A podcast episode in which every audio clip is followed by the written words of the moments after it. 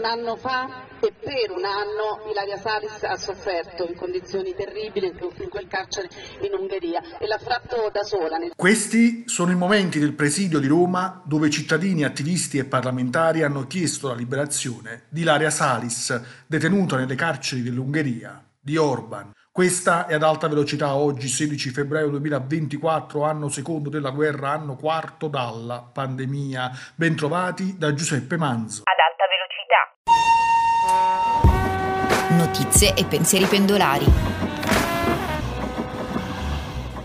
Oggi parliamo di trasporto pubblico. Il rapporto Pendolaria 2024 fotografa una situazione statica del trasporto ferroviario in Italia, dove persistono differenze marcate sulla qualità e quantità del servizio, in particolare tra nord e sud, tra le linee principali e secondarie. Le prospettive non sono incoraggianti. L'eterna rincorsa all'annuncio sulle grandi opere come il ponte sullo stretto ha spostato l'attenzione rispetto ai veri problemi di chi si muove in treno ogni giorno.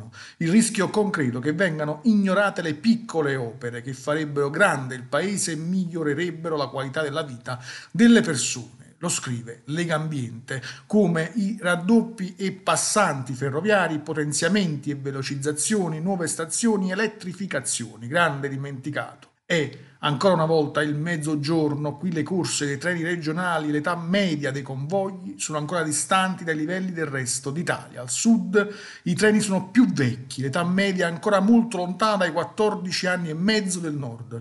Ascoltiamo il presidente nazionale di Legambiente, Stefano Ciafani. Il nostro no al ponte sullo stretto di Messina, che come diceva poco fa Nicoletta, a noi piacciono i cantieri, ma vogliamo che si aprano e chiudano i cantieri che servono al paese, che servono ai cittadini, che servono alle imprese, che servono ai turisti, che servono a creare posti di lavoro duraturi. Non ci piacciono le opere inutili, e quelle opere continueremo a contrastarle. Ci troviamo, nostro malgrado, in una nuova situazione surreale e incomprensibile. Se da Reggio Calabria voglio andare a Bari, aprendo il sito di Trenitalia, ci si impiegano tra le 8 e le 9 ore in treno. Se da Reggio Calabria voglio andare a Taranto in treno, ci si impiegano tra le 6 e le 8 ore, cambiando dai 2 ai 3 treni regionali. Se da Messina voglio andare a Trapani, ci si impiegano tra le 8 e le 9 ore. E se da Trapani voglio andare a Ragusa, ci si impiegano 13 ore, cambiando 4 treni regionali, se coincidono le corse, con 2 opzioni durante la giornata, durante le 24 ore.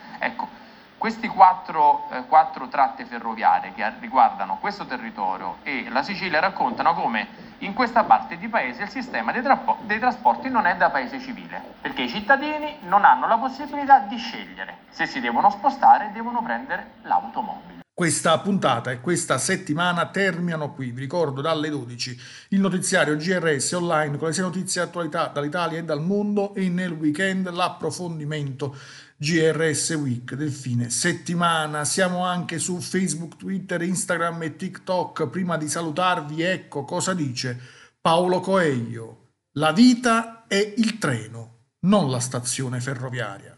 Giuseppe Manzo, Giornale Radio Sociale.